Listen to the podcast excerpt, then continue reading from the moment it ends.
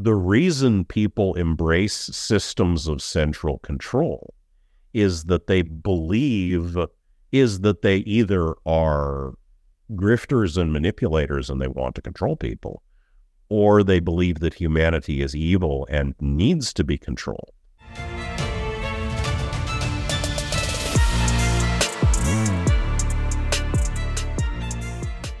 Hey, everybody, welcome to the What is Money Show. I am thrilled to have you here joining me on my mission to help shine light on the corruption of money.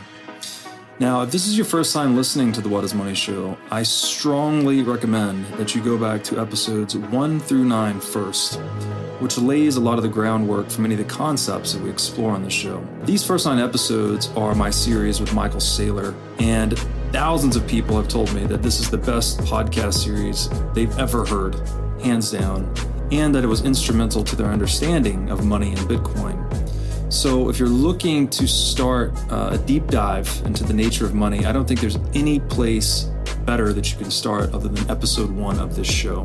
Now, a little bit about this show and how it makes money. The What is Money show is 100% sponsor based. So, all of our revenues are derived from direct sponsorships. And I strive to be very selective about the sponsors that I work with, specifically only using sponsors that I use personally, and also choosing sponsors that have values which are well aligned to the values expressed on this show, such as freedom, education, self sovereignty, etc. So, what I'm going to do now is a few ad reads right at the top of the show, and then I'll do a few more ad reads in the middle. And I hope you'll take the time to listen to them, as again, these are hand selected sponsors, and I think you'll like what they have to offer.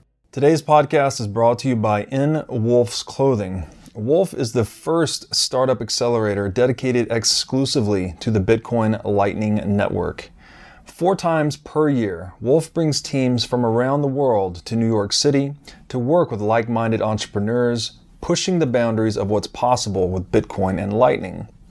The program is designed to help early stage companies achieve product market fit, develop their brand, secure early stage funding, and grow businesses that help fuel the global adoption of Bitcoin. So go to wolfnyc.com to learn more about the program or apply.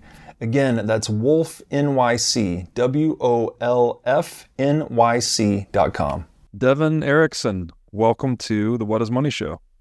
Well, thank you for having me on. It's wonderful to have you here. Um, you were recently recommended to me as a guest for the show.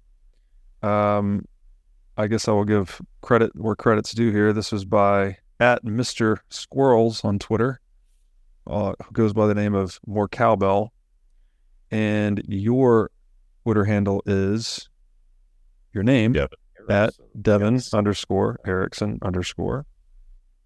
And so, just by way of quick introduction, we were getting to know each other a little bit here before the show. Um, you are the author of the recently published science fiction novel Theft of Fire. Yes, yes, and, I uh, Go ahead. And you've been dropping some pretty monumental Twitter replies, responses, etc. So as you were recommended to me, and I started to read some of your work, uh, I was very interested to talk to you.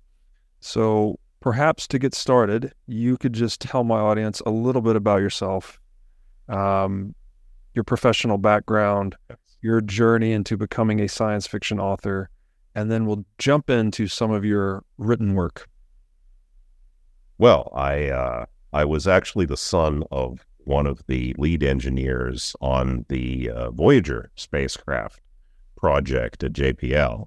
So I grew up kind of in this in this atmosphere of looking very closely at what the future might look like. We had uh, all these photographs of the outer planets that my father had helped take. Uh, you know, hanging up around the house. And I uh, hung out as a kid at all the JPL Voyager press conferences. And I had the sense that, okay, we're going to go out there someday.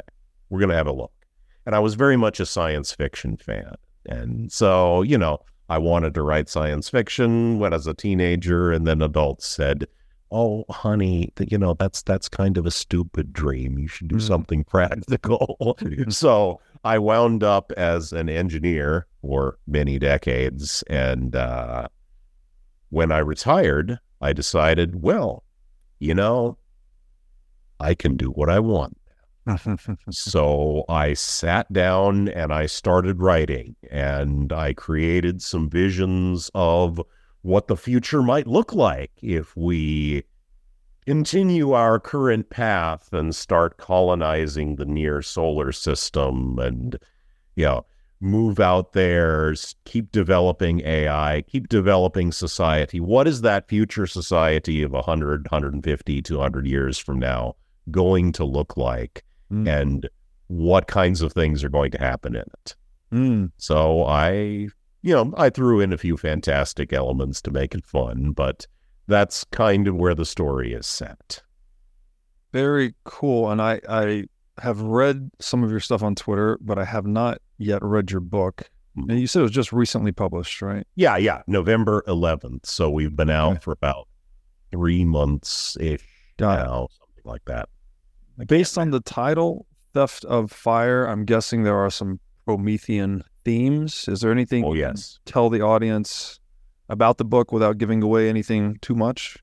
Oh yeah. Well, it it uh, it really is about humanity's journey as a species, and also about the characters' journey as individuals, and these 2 mm things kind of mirror each other. So it's planned for a four book series, and it starts out kind of small with you know boy meets girl, girl blackmails boy into going on a treasure hunt. Hijinks ensue.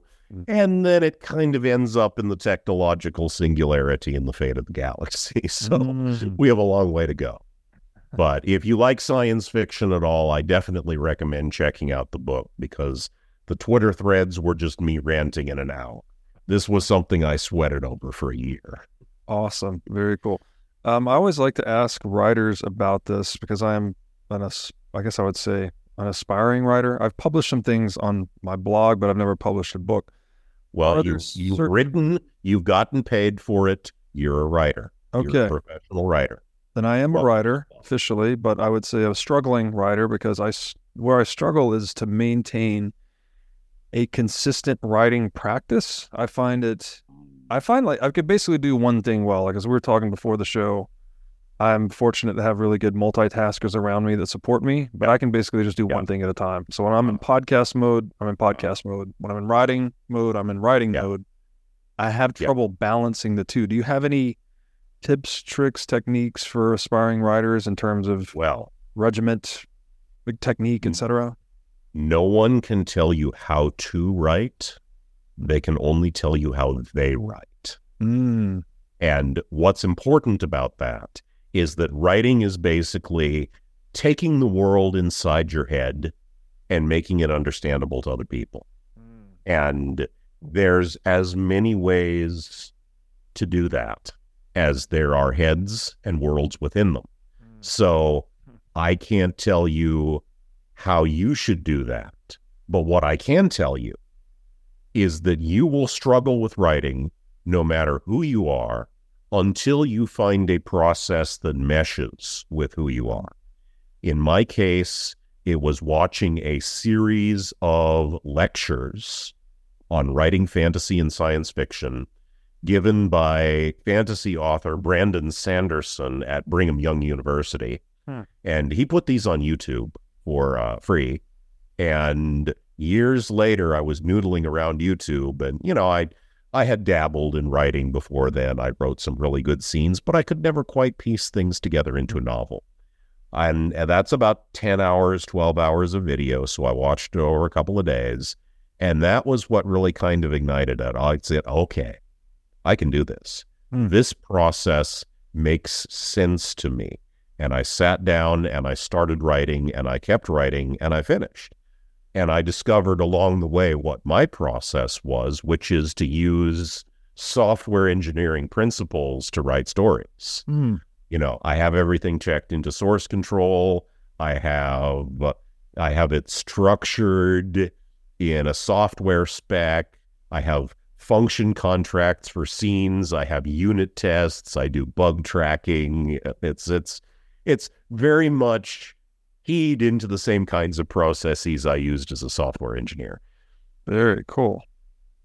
Are you doing like, but you have to find something that works for of you. Of course. So are you? I mean, just out of curiosity, are you doing this consistently, daily, same time every day? Is this full time job? Is this whenever you can squeeze it in? Like, how do you approach it? Uh, well, I'm retired, so I have that luxury. Mm-hmm. And I have my family to help me handle some of the other business parts of being an author, of which there are an incredible amount. Mm-hmm. You, you really wouldn't believe it until you see it.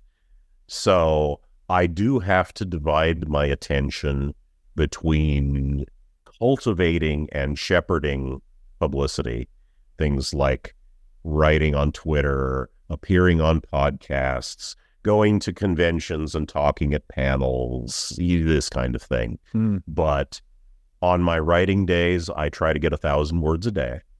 That is that not generally considered a lot for a professional writer. Yeah.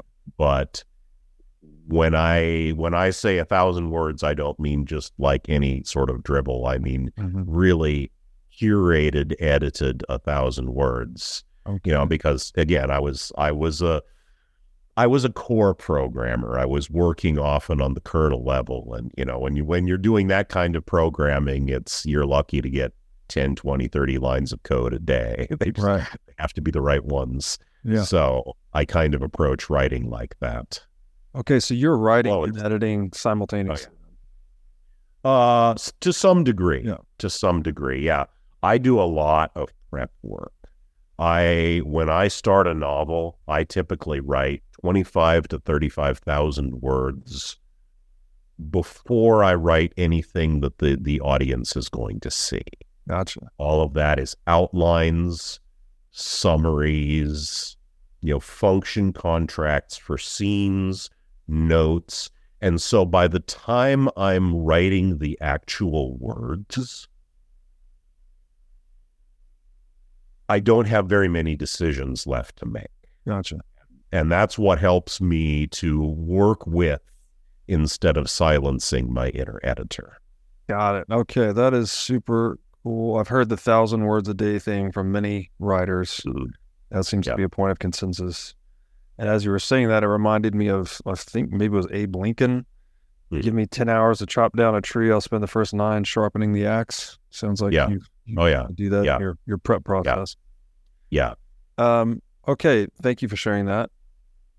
Let's jump into some of the stuff that I've discovered of yours, which is your your writings Okay. on Twitter. These might be uh, less polished writing for you because I think they're they're pretty. Uh, I don't want to say ranty. Rant has a negative connotation, but they're very let's just say they're passionate passionate replies Yes. to stupid comments on Twitter. So I'll start with a for instance here. You're replying to uh, Ashley Ruba, PhD, who wrote, A PhD should guarantee a stable job after graduation. There's that dangerous word, should. A decade of post secondary education should teach you fundamental job search skills.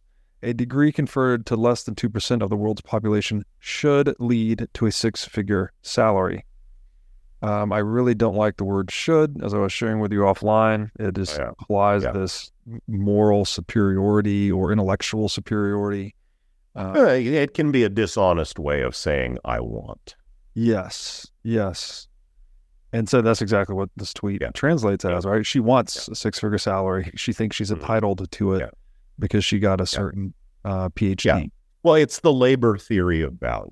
Mm, It's I did X amount of work. I jumped through the hoops. Now I should get the uh, you know the treat, yeah. as if the universe were this sort of uh, like like a Skinner box Mhm. where you do the task and the scientist gives you your food pellet, Mhm. and that's not really how the universe works, and that's not really how value works because you can labor at anything Yes. you can labor at something absolutely useless. You can dig big holes in the desert and fill them up again. Yep. That doesn't add anything meaningful to the quality of life or civilization. Yes. So, you know, I was talking about how this is the labor theory of value. Yeah. The labor theory of value is the basis of Marxism. You know, it, Yes. Marxism being based on this idea that everyone should be rewarded in the proportion to the amount of work that they do, and you know, however we measure work, Plus. which I don't know how we would do that.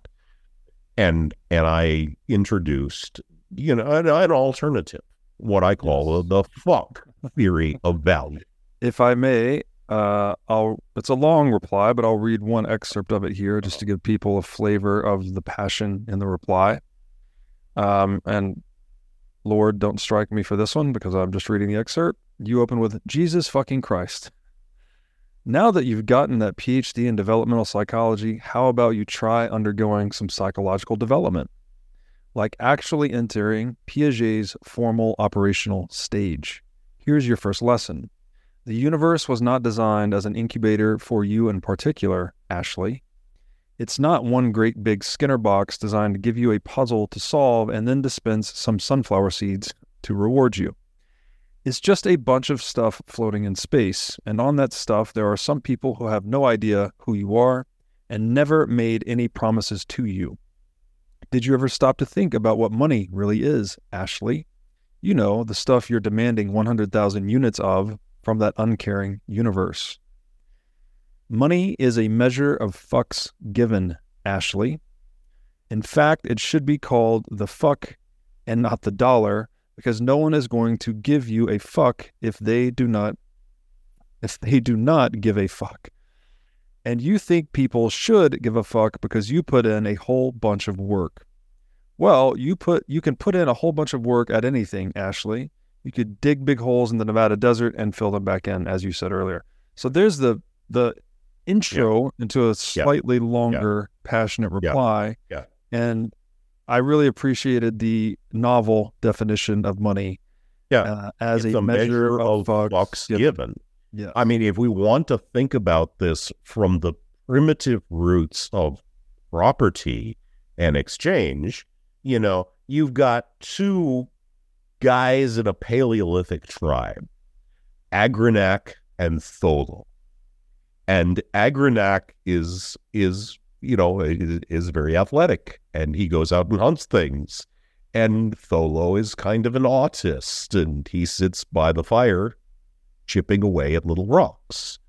But those are spear points, and Agranak needs them. And so Agranak gives a fuck about what Tholo is doing, and Tholo gives a fuck about what Agranak is doing because he likes to eat. Mhm. And so when there's just a small bunch of people, we don't really need any sort of token. We can just keep track of the fucks we Mhm. give in our head.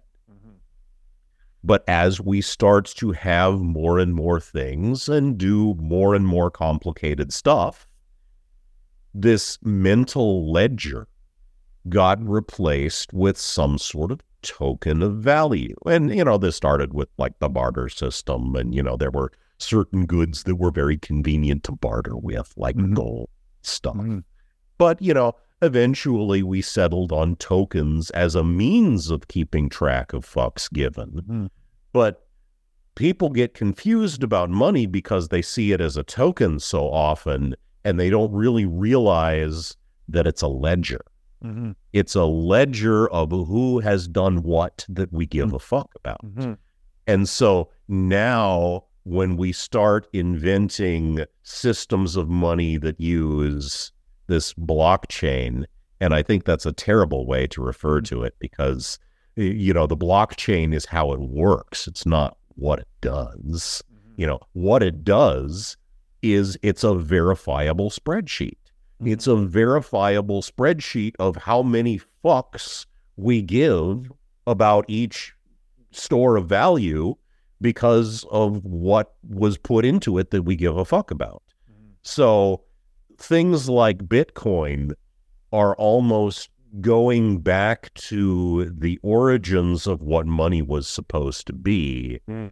and supplanting this sort of more primitive token technology, which caused a lot of problems. Like, you know, you can go and, and point a gun at someone and say, Mm.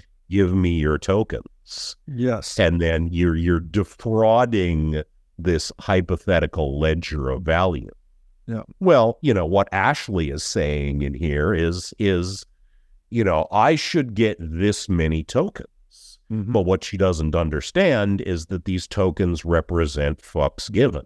Mhm. And if you're doing something that you care a lot about, that you give a fuck about, but nobody else gives a fuck about, then they are not going to give you fucks. Yeah. You know, you have to you have to put your own fucks into it. That's right.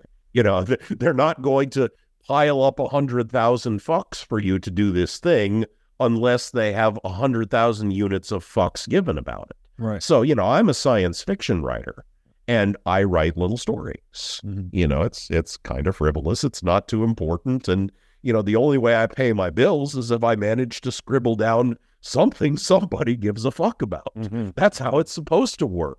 I don't get to say, I wrote for two years or I wrote for one year, give me some money. No, I have to I have to produce something that people care about. Yes. That's what money is. Yes. Yes, no, it's wonderfully said, and the Stone Age vignette is useful. Um, it's all about human cooperation, right? In terms of scaling our productivity. Yeah, it's about investment. It's about yes. w- we put our time and effort into something and we produce something that has value as measured by how much of a fuck other people Yes. give. And the more we trade, the more we can scale cooperation, the more each of us individually can specialize in one Yeah. tiny Yeah. thing. Yeah. And then simultaneously benefit from all the specializations of others. Right. Yes. So it's it's Yes. it's this is what It- makes us so successful Yeah. as animals, It, basically. it organize it's how we organize how we fit our efforts together. yes, exactly. So it's the And- coordination of human effort. Yeah, yeah, yeah. And the only alternative to a system of fucks given like this is uh, some sort of central planning committee. And if you think those work, crack a history book. Exactly. Exactly. And so to your point, the original form of money, like, and this is in even Graeber's book, he gets a lot of things wrong, but the original form of money were just IOUs, right? It's like, hey, Is the original form of money is respect. yeah, res- yeah. So you bring down an Yeah. animal. I respect Olo because he makes really good spear points. yes. And the- so he and so he gets a big piece of mammoth meat yes, because with- we want that to keep happening. Right, because there's an I you respect him because he provides the spear points you need, right? So there's an Yes, IOU built into, oh, Yes, I yeah, brought down some mammoth, here's some mammoth meat. I expect you to give me some spear points tomorrow. Yeah. So Yeah. that system You of do what I care about. I do what you care about. Yes. Everybody gives a fuck. favors like that work, but only within the confines of like Dunbar's number, probably, right? 150 Yeah. Well, favors like that are what money is. Mhm. But we need the more people we have and the more investment we have and the more value we have built up, we start to lose the ability to keep track of it in our heads. Exactly. So we invent tokens and then we start to lose the ability to keep track of it with tokens. So we invent some cryptographic ledger, ledger technologies. Yes. But uh, exactly right. It's we're tracking who has done what useful favors for others. Yeah. And who has then in turn do useful favors from Yeah. others. Yes. We hit Dunbar's number with favors because we can't Yeah. handle the cognitive load. So to get past Dunbar's number, we move into tokens, Yeah. which basically the physical possession of these tokens provides an accounting system for Yeah. this the same tracking of favors uh, of who has done what work that others give a fuck about. And then eventually the physical moving of these tokens, right, like physical gold coins, for instance, itself becomes an inhibition on the market process because when we're a globalizing economy, well, we need to send gold, yeah. Gold is heavy. over telephone wires, ideally, Yeah. which we, we never could do because gold's heavy. So what did we do? We put all the gold in one place. We put a dollar derivative on top of it, an electronic derivative of the dollar on top of that, and we, you know, have ledger entries basically between Yeah. banks. Yeah. The problem with that, of course, is you put all the money in one place. Central trusted authority, and then the temptation to profit by betraying that trust becomes too great. And you so you say, we're going off the gold standard. Yes. And Exactly. you know, we're going to print some money and give everybody an, an economic bailout, and we're going to inflate the currency. And if you think Yes. that works, crack a history book. Yes. Yes. Yes. Exactly. So you you need a you need a form of currency, you need a form of ledger, you need a record of fucks given that no one has the ability to tamper with. Yes, exactly. So, how, given this universal need for humans to cooperate and exchange, um, what do we say, relevant effort or or Yeah. useful, valuable effort, you know, effort Fucks. that others give a fuck about, how does this relate to Bitcoin and or crypto in your view? Well, as I've been talking about, you have a you have a computerized ledger. You know, that, that's that's okay. You're not going to keep track of it with tokens because tokens can be stolen, tokens can be counterfeited. Tokens can be counterfeited by the issuing authority, which Yeah. is why your dollar doesn't go as far as it used to. Right. Um, so the the thing about cryptography is that it provides this this wonderful capacity to have things that no one can do. Like if you've got a public and a private key and you have the public key, you can encrypt things, but you can't decrypt them. Mm. So cryptographic technology provides not just ability, it provides inability. Mm. And the one of the one of the things that a blockchain type ledger, a blockchain type, it's really just a giant spreadsheet. That what this way of making a giant spreadsheet provides is it provides an inability for any one or small group of people to tamper with. Mm-hmm. And that means you are getting rid of this security flaw in your ledger of fucks given, Mhm. where you have this central authority that you have to Mhm. trust. Mhm. Because any central authority that you have to trust will eventually betray you as you accumulate value. Right. And the reason for that is it says it has nothing to do with the people. It's just the more value you accumulate, the more this storehouse of value gets piled up, the more it becomes more and more lucrative to loot the storehouse Yeah. Instead of profiting by adding to it. Yeah. So when you when you you know when you get Fort Knox, when you get a central bank, Mhm. when you get this top down money supply, it's not about who you have in charge. It's about eventually someone Mhm. will succumb to temptation Mm-hmm. and they will cooperate with others who succumb to temptation. So the real challenge for creating better systems of keeping track of fucks, you know, for Mhm. for creating a better fuck is something that you can't tamper with not because you are a trusted person Mhm. or because there is an oversight committee, but because you simply mathematically do not have the power to do so. Mhm. Yes. You can't counterfeit Bitcoin. You can't issue more Bitcoin and inflate it. And, you know, I see a future of, and I may differ with some Bitcoin aficionados on this uh, topic here. I see a future where there are a good deal of different sort of cryptocurrency type ledgers representing different underlying assets.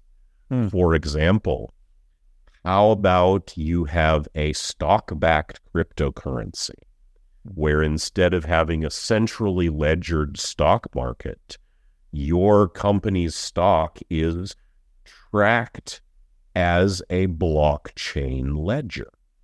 Now you effectively have a cryptocurrency which is backed by the sum total of the stock of your company.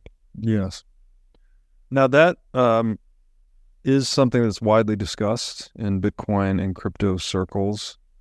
Um, I think the one, the nuance here though is the actual act of backing, because like what we just said, right? You can Yes. have a dollar backed by gold, Yes. but that creates this temptation. At some point, someone's going to follow their profit motive and raid the store of value by printing Uh-huh. more dollars or Uh-huh. engaging in Yeah. whatever it is. Yeah. So the question is, uh, how do you maintain the peg between the stock and the cryptocurrency? Now, I Mhm. there's a lot of crypto bros that would have a million answers to that. I think the Bitcoin answer is you can build those types of Mhm. contracts, smart Yeah. contracts, but they have Well, there's always- of There's always a peg. And, you know, on the large scale, that peg boils down to consensus. Yeah. because when you have something like Bitcoin, it has value because people agree that it does. Yeah. Remember, fucks given. Yeah. If people stop giving a fuck, then your currency is valueless. And the way that these ledgered systems are superior to tokens is because for that that uh, that uh, linkage between the cryptocurrency and the real world value to be lost. In a token you just have to have the central issuing authority lose faith in that contract or betray mm-hmm. that contract. For a cryptocurrency certainly it can happen. If everybody were to agree tomorrow that bitcoin was valueless then it would be. Mm-hmm.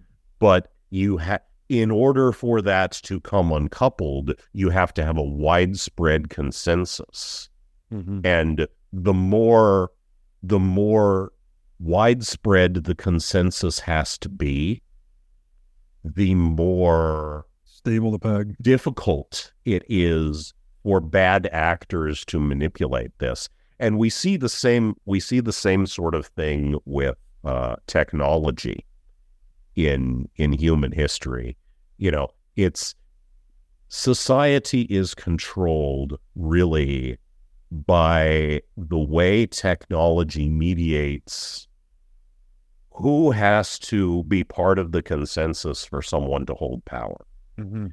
for example, if you have a medieval England, if you have a feudal system, you have a king with a small number of landed nobility reporting to him. And, you know, each of them has a number of knights reporting to him. And all you really need to hold ultimate power over the society is the consent of this relatively small number of people. And that's because the military technology of the day is hmm. the armored knight with a lance mounted on his warhorse. Yeah. And armor is expensive. Yeah. War horses are incredibly expensive to raise and train. And so it requires a lot of money to have admittance hmm. into this community of people who matter. Mm-hmm. Mm-hmm. And I'll, I'll I'll get this back to Bitcoin in a minute. So then when firearms come along, and more importantly, when the rifled firearm mm-hmm. comes along, now a peasant with a tube mm-hmm. can knock your armored knight right off his horse from 200 meters away. Yeah. Now you have to keep a lot more people happy Yeah. in order to wield power in society. And all of a sudden, people have these ideas like, oh, democracy, republicanism. well, direct consequence of the firearm. Yes. So now, because the the the ability to wield force is so widespread, societies used to be controlled by force, mm-hmm. but now the ability to wield force is very widespread. So, you know, what are the three ways to get somebody to do what you want? Force, deception, and persuasion. Mm-hmm. So now we have we enter an era where control over populations is mediated by deception. Mm. If you can trick them, they will do what you say. and now we have a situation where somebody invented the internet, Mm-hmm. which is like the firearm mm-hmm. because it distributes control of information widely. Hmm. And so we're starting to get into this era where you can't wield power by tricking people anymore either. Hmm. And, you know, that's what this conversation is part of, you know, Yes. debunking Yeah. these myths of a benevolent central authority. Yes. So now you start to enter the era of persuasion where you really have to wield power by inspiring people to follow your plans. And you know, Bitcoin is is a little bit like the same kind of process in a different context because okay, you have these these token currencies, these fiat currencies, Mhm. which you only need the consent of a few people to manipulate.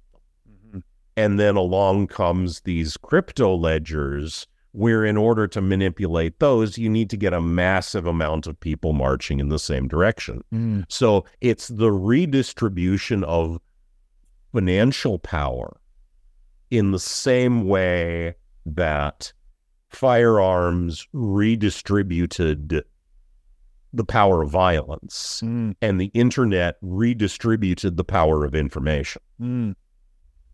That's fantastic. I I'm familiar with the firearms disrupting the armored knight on horseback from the book The Sovereign Individual, and that's one of the most excellent analogies I think for how the economics of violence influence the shape of social organization. Yeah. I think it's very it's probably the most critical thing. They call them mega political variables. These are Yeah. variables that Yeah. transcend Yeah. transcend The arrow of history is technology. Yes. Yes. That's the one thing that produces lasting change. Everything else is either static or cyclical. It's changes in technology that drive history. Yeah, and it's really almost all things are emergent from the technology, right? As you Yeah. were just saying, Yeah. even the moral codes, right? Chivalry collapsed as a moral yes. code once Yes, firearms were invented.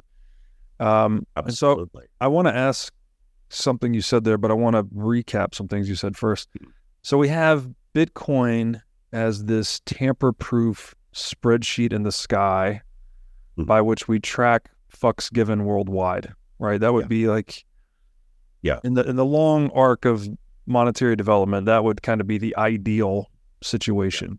Yeah. Maybe. I mean, who knows? Maybe there's other things, Yeah. but for now, it's it's better than anything we've had before.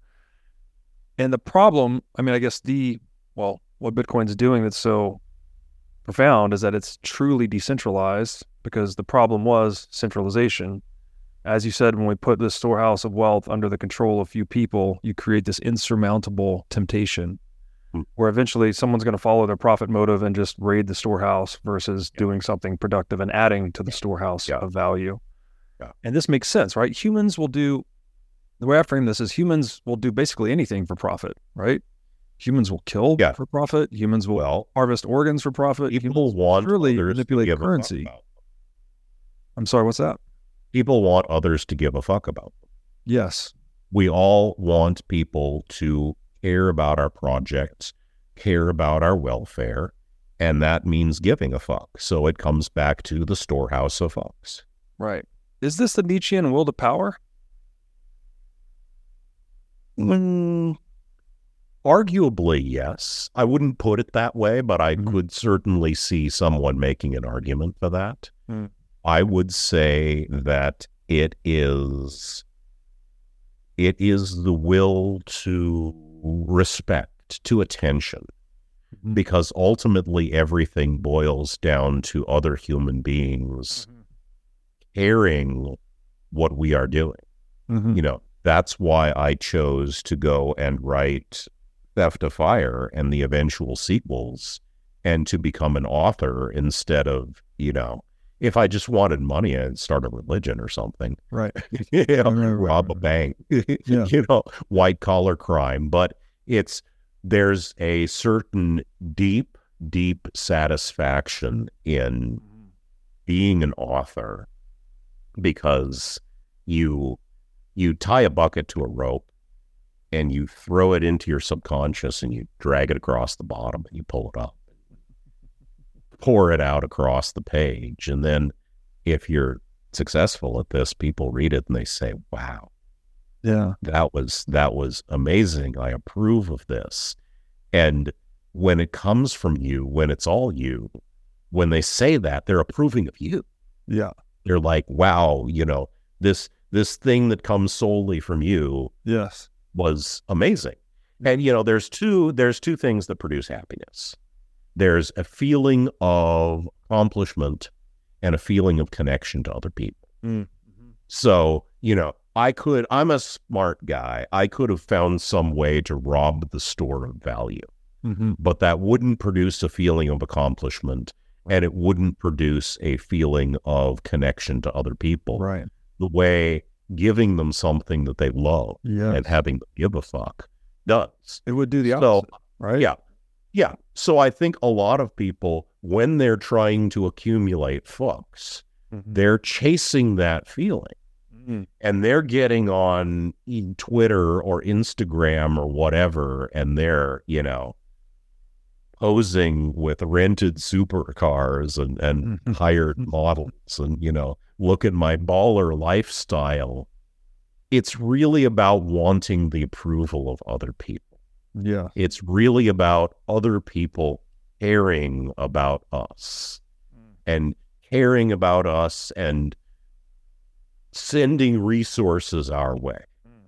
So maybe the Nietzschean will to power is a subset of that, but it's it's really a desire for prominence in the community and the regard of others. Desire Because- to yeah. have others give a fuck about Yeah. you. Yeah, a desire to have others give a fuck about you. Yeah. Because what happens when people become billionaires? Mm-hmm. We see what their character is. Mm-hmm. Mm-hmm. Some of them just keep playing this game of how can I accumulate more fucks and you know you you know get the high score and you know some of them create charities where they're they're gonna they're gonna try to purchase Mhm. the esteem of others and you know some of those charities do some real good and Mhm. maybe not so much Yes. yeah they're kind of scammy and kind of dystopian and Yeah. not and i'm i'm thinking of names but i'm sure the viewers can think of those for themselves. And then some people just they build what they want to see in the world. Yes. like yeah holy shit i i won the start a business lottery. I'm worth 60 million dollars. What do i want to create? Yeah. and yeah they're still trying to get other people to give a fuck about them but they're trying to do it in a genuine way Mhm. by let me create something that people care about and really love Yeah. Yeah. I thought your point about the two generators of positive emotion being accomplishment or connection, human connection. Yeah. That's pretty insightful. And I think you can only really actually achieve that through consensual free market activity. Because if you Oh, yeah. try to raid the storehouse, but you're going to have this guilt, right? You're going to have this disaccomplishment. if well even even But then even you're also gonna you're gonna alienate yourself from others, right? Mhm. Because you've yeah stolen Yeah. from them, basically. Yeah. Oh, yeah. Yeah. Yeah. Exactly. You know, even if you are a complete congenital psychopath and are incapable of feeling guilt at all, and, you know, I would say there are a lot of those out there, and not everyone is, ne- well, every one of them is necessarily doing evil Mhm. because even if you're totally incapable of feeling guilt, you still care if other people like you. Mhm. Mhm. You know, there's there's there's a lot of people out there who don't have consciences, but there's there those people still care deeply if other people like them. Yeah. So this is why our political class, who are almost universally 100% a bunch of useless grifter parasites who are looting the store, mm-hmm. they still spend a lot of effort trying to convince us all that they are morally upright, patriotic people who are doing this for the good of the planet. Yes. And the reason they spend so much time on that is is yes, so they can get away with it. So But there's also some extra effort put in because the disapprobation of other human mm-hmm. beings really, really hurts. Mm-hmm. You know, if you look at the if you look at psychopaths, if you look at the ones that we identify typically because they're the low functioning psychopaths who kill people, a lot of them are killing because they're eh, profoundly miserable, you know, who are killing because they can't connect to other human beings. Hmm. You know, Jeffrey Dahmer killed, kidnapped, and killed his victims in the attempt to create a to create sort of compliant zombies. That's what he was trying to do if you look at some of the readings about him. So literally he's lonely. Hmm.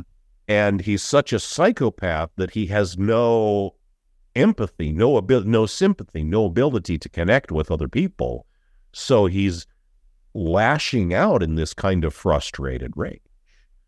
So, you know, in the same way, we have sociopaths in office, Mm-hmm. and, you know, what they're really doing is stealing from the store of value Mm-hmm. and betraying the nation they're supposed to represent. Mhm. But at the same time, they're out there chanting, Bidenomics is working Yeah. because it really hurts when 350 million people are telling you you suck. Yeah. Yeah. It's a great point.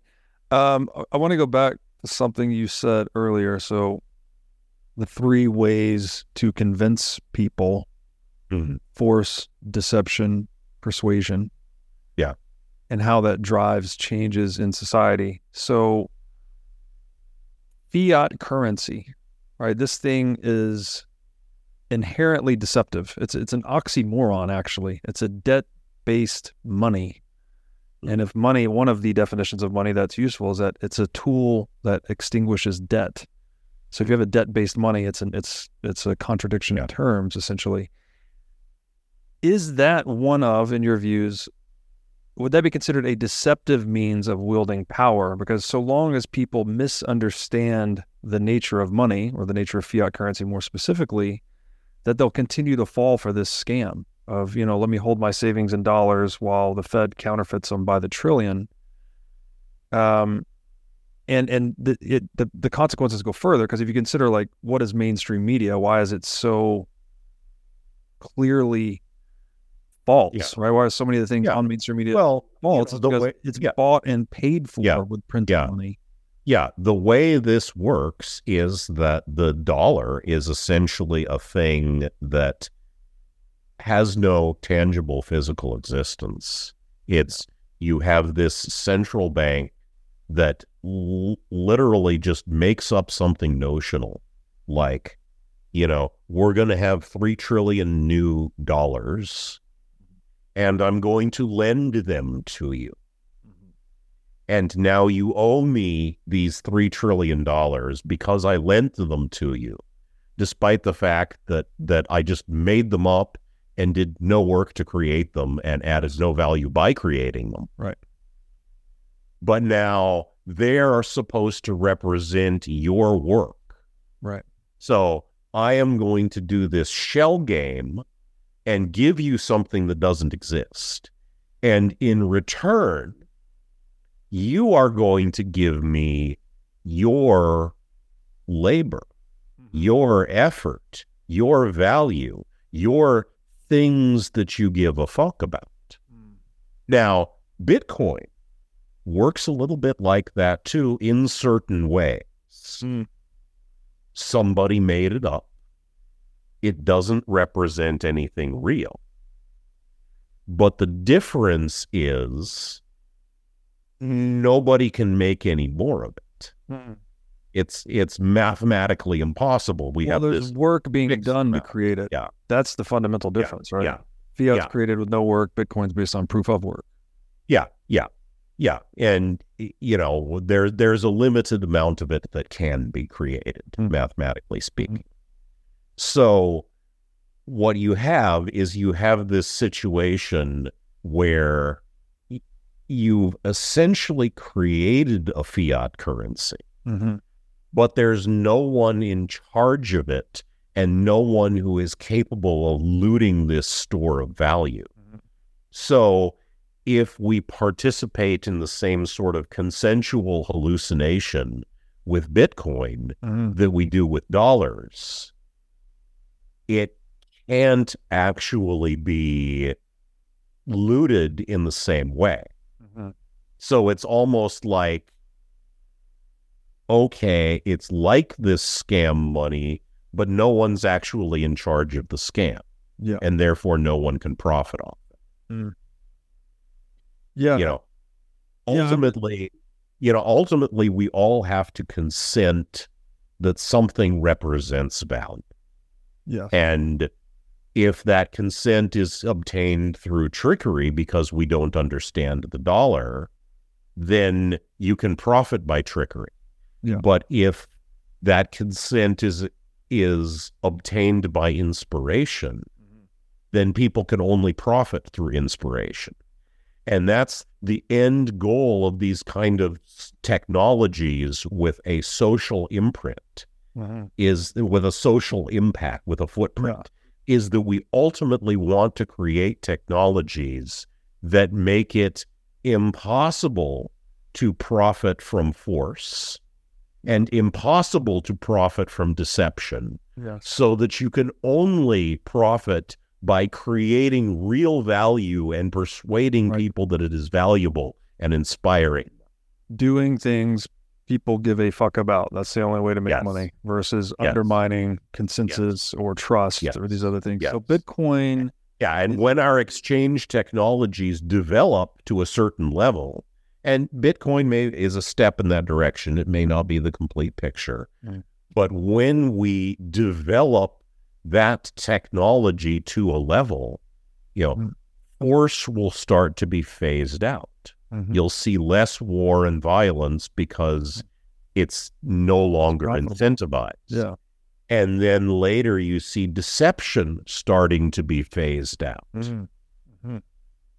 I I agree strongly with this. These are themes we explore often on the show, and you're giving me new language here to maybe to present it. But I see Bitcoin as a consent or a point of social consensus obtained by trust in mathematics, thermodynamics, and Darwinian self-preservation.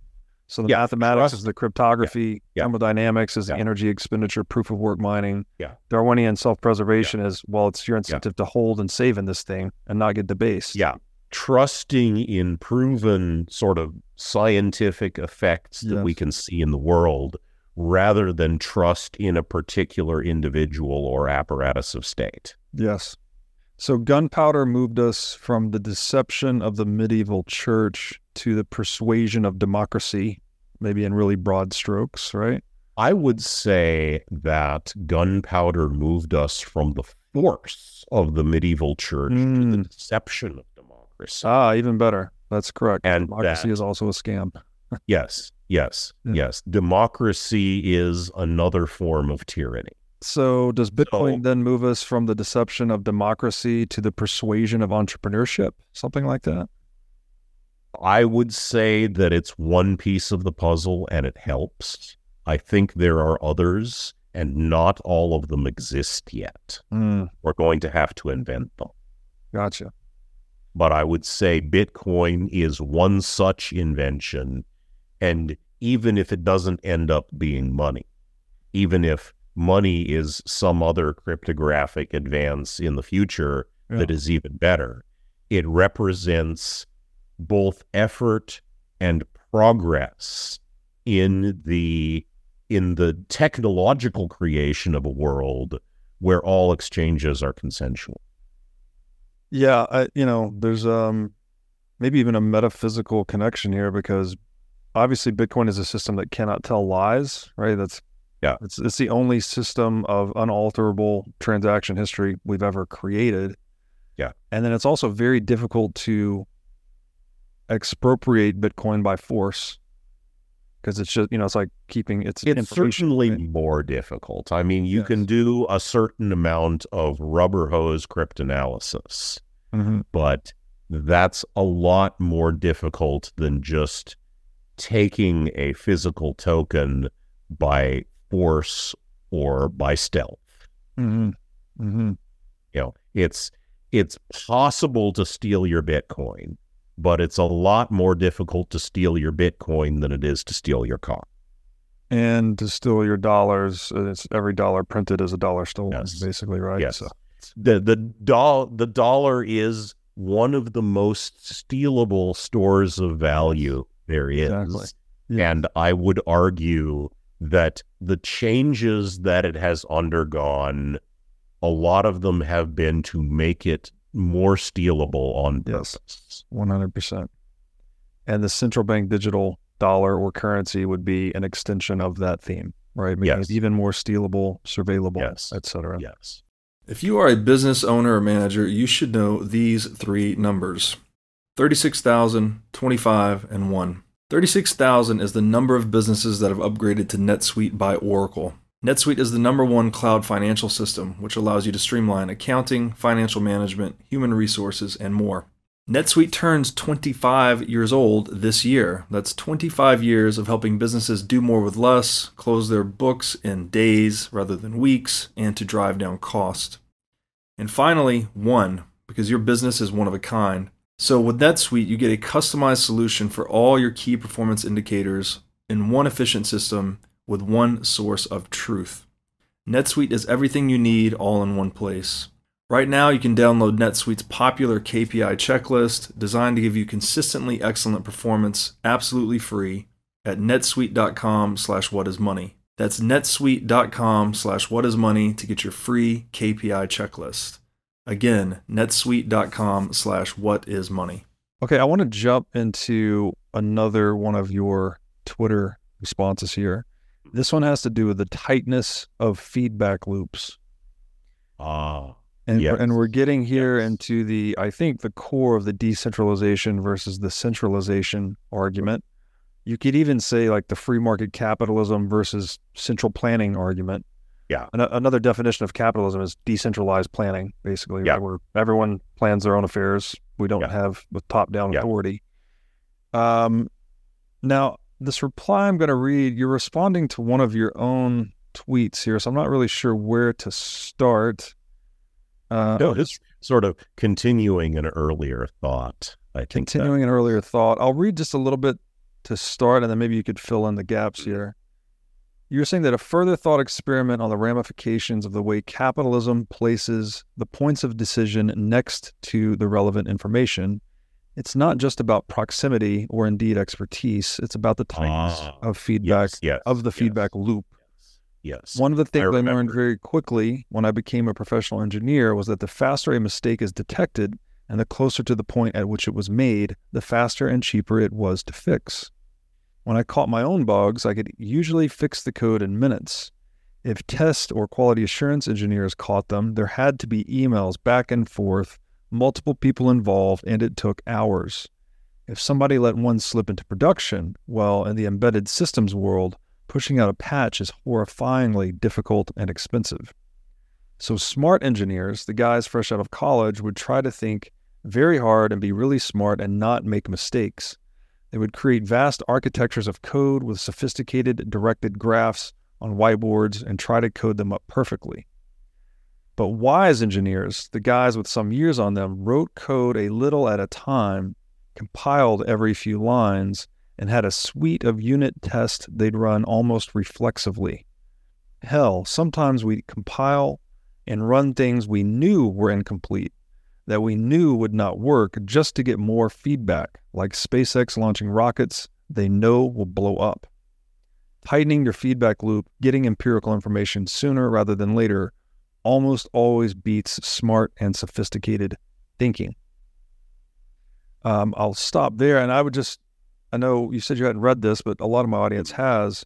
This strongly parallels Hayek's essay titled "The Use of Knowledge in Society," where he's basically arguing decentralized planning or individuals acting on information particular to their time and place is always superior to any form of centralized planning because once you pass that information yeah. into a, a, centralized institution and wait for the command to come back, the information has lost relevance, it's lost timeliness, it's degraded yeah. effectively. Yeah. Well, the important thing to understand here is that you don't succeed by being smarter. Mm.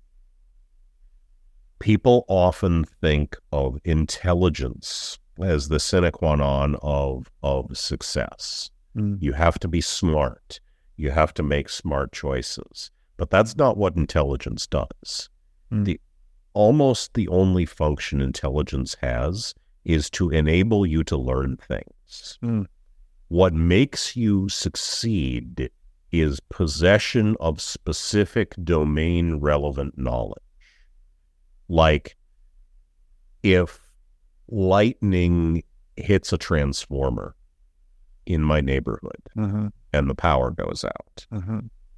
You know, okay, so I'm plugging in the backup generator and Mhm. it's chugging away, burning diesel, whatever, and I want to get the lights back on.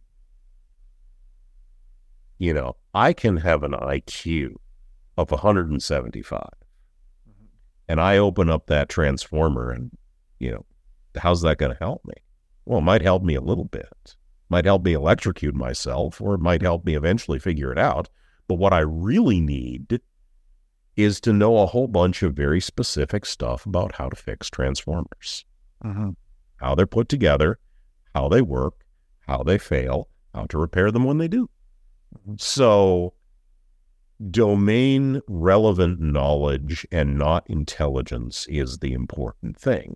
So, whenever someone's going to try to sell you on their sort of socialist vision of the central planning committee, mm-hmm. what they always try to tell you when they're trying to introduce this politically is that they're going to put together a team of, say it with me now, the best and the brightest. Mm-hmm. And the best and the brightest are very, very smart, and they all have Ivy League educations, mm-hmm. and they're going to, with the power of their superior minds, going to solve society and run everything so it works. But none of them knows how to fix a transformer. And so they take control away of how transformers are built and maintained and fixed, and whether we use transformers at all or some new form of technology, Mhm. Away from the people who know about this specific thing. So you've taken the decision making power away from all the edges of your graph mm-hmm. where you get to see the results of your actions in real time every day and you pull them in and you put them in the hands of a central planning committee. Believe the term is Soviet. Hmm. That's what a Soviet literally means. Hmm. And that didn't work out too well for them, did it? Turns out that a bunch of very smart Soviet agriculture scientists decided that the peasants who had only been growing, you know, food for 50 generations or whatever, what did they know? They didn't even have degrees. Yeah, they did- they didn't know how to grow food. So we're going to collectivize all the farms. And then all a bunch of people starved to death because it turns out that the peasants did know what they were doing because despite the fact that the scientists were smarter, probably, the peasants, the peasant farmers, the kulaks, Mhm. had the relevant domain knowledge of how to grow stuff. And growing stuff is not easy. As Dwight Eisenhower once put it, farming is mighty simple when your plow is a pen and you're a thousand miles from the nearest cornfield. So, what the free market, what anarcho capitalism really is, is it's just the basic principle of leave decisions to those who are directly affected by them and know the most about them. Mm-hmm. You make decision making as small and granular as possible. Mm. You're creating a massively parallel computing system Mm-hmm. to solve economic problems as opposed to trying to centralize everything. Mm-hmm. If you like computers, you can think about it as the difference between the CPU and the GPU. Well, nowadays, all the exciting computing things are happening on GPUs, mm-hmm. massively parallel floating point units that produce all this nifty AI stuff that we're doing nowadays. And that is a lot more computationally powerful than trying to find a handful of the best and brightest and having them try to figure out how to run an entire society full of people when not only is no one smart enough to do that, they don't possess the relevant data. Mm-hmm. And anything they get is weeks, if not months out of date. Yeah, that's Yeah. fantastic. Yeah. Right. Yeah. And that's what that's why freedom is important. Yes. a lot of people, when we talk about freedom, they think, oh, well, these people like freedom because they want to do whatever they want. And, you know, we need to force them to do the right thing for the good of everybody. Mhm. No, it's not just about what you want to do. It's not just about your quality of life. It's not just about desire for autonomy, although any of those things would be argument enough. What it's really about is that good ideas happen at random to everybody. Yeah. They don't just strike the central planning committee like they were some kind of lightning rod that attracts all the good ideas in the universe. Good ideas occur at random. So the idea is you just let all the people try shit, Yeah. try crazy shit, try weird shit. And you know what? 90% of them are going to fail. Yes. And that's okay. They don't pull down society with them. Yeah. You know, you just have a small handful of people to succeed, and then you, everybody says, "Hey, look over there! Right. What he's doing is really working. Yeah. Let's all imitate him." Yes. That's leadership in a decentralized society. Yes. And the failure is useful feedback. Yeah. Right? It's not. Yeah. If someone fails, then you've you can observe and counter imitate. Right. They've No, oh, still helped. work. Yes. They've still helped. We've eliminated that approach now. Yes. Hey, uh, they spent two million dollars developing a water-powered pogo stick, and no one bought it. Exactly. Let's not do that again. Exactly. So this is such an important discussion because we're talking about feedback loops, which is the governing mechanism of all complex systems, as far as I can tell. Like, there's not really Yeah. linear arrows of causality. Everything seems to be feedback Yeah. loops. We see this most Yeah. prominently in biology. Yeah. seems to be everything that adapts to its environment or adapts its environment to itself must use a feedback loop to do so. exactly. It has to be empirical. Yes. And then so very important from that standpoint, but then it also gets philosophically into the importance of freedom, right? Yeah. Both philosophically and pragmatically. Um, I want to, and this I think will tie into our later discussion on private property, which you've you have a, a response on as well. I want to throw some things out here. One of my favorite libertarian authors and philosophers is Hoppe, and he defines capitalism as a universalized system of respect for private property and the transfer for private property, consensual transfer of private property via contract, basically. Yeah. So everyone keeps what they earn and make, and they can transfer it with others that also own things. Yeah. He defines socialism as an institutionalized policy of aggression against private property. So this is the idea that you know, as you just said, with the central planning board or committee, there's someone that owns some piece of what you're doing more than you own it, right? Um, and now, when we print money, we are aggressing against the private property of savers. Whoever's holding dollars in a savings account is having their property aggressed against by the Fed or central bank shareholders every time a dollar is printed. Yes. Printing money also degrades feedback loops and price discovery, right? This is the the Austrian business cycle theory basically says that when you don't get the relevant feedback, if money's not transmitting feedback the way it should, and we're using Yes. bailouts to paper over economic losses, that you're giving Don't know how to allocate allocate resources. Exactly. The economy gets bad feedback, capital gets misallocated, meaning that it's not in accordance with the preferences of market actors, it's in accordance with the preferences Yeah. of some bureaucrat. And we all start doing useless work. We all start digging holes in the Nevada desert and filling them up again. Exactly. Exactly. And we end up with obviously bailouts, zombie Yeah. companies, Yeah. central planning of interest rates, et cetera. We end up with fiat Yeah. world, basically. The the tragedy of socialism is not that it is populated by stupid people, Right. but that it incentivizes smart people to do stupid things. Yes, yes, yes, yes. So the framing here, I think, would be the free market is a distributed computing system within which individual market actors are nodes. Yeah. Prices are a large extent of, I mean, obviously we use language to communicate, but we're also communicating through Yeah. prices, Prices are signal. Yeah. Price signals, and freedom. To insert the philosophical piece, it's about optimizing for computational throughput.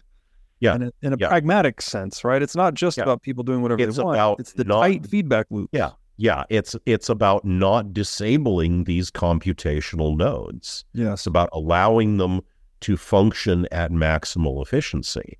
Yeah. And this whole thing is based on this robust notion of property rights. Mm-hmm. And that's where I think a lot of people who endorse socialism have a real sticking point because they're subscribing to this labor theory of value Mhm. where, you know, I did some work, whether it was useful work or not, I should be paid. Yeah. And they say, well, you know, the government does all this work, never mind whether it's useful work or not. Mhm. You need to pay your fair share.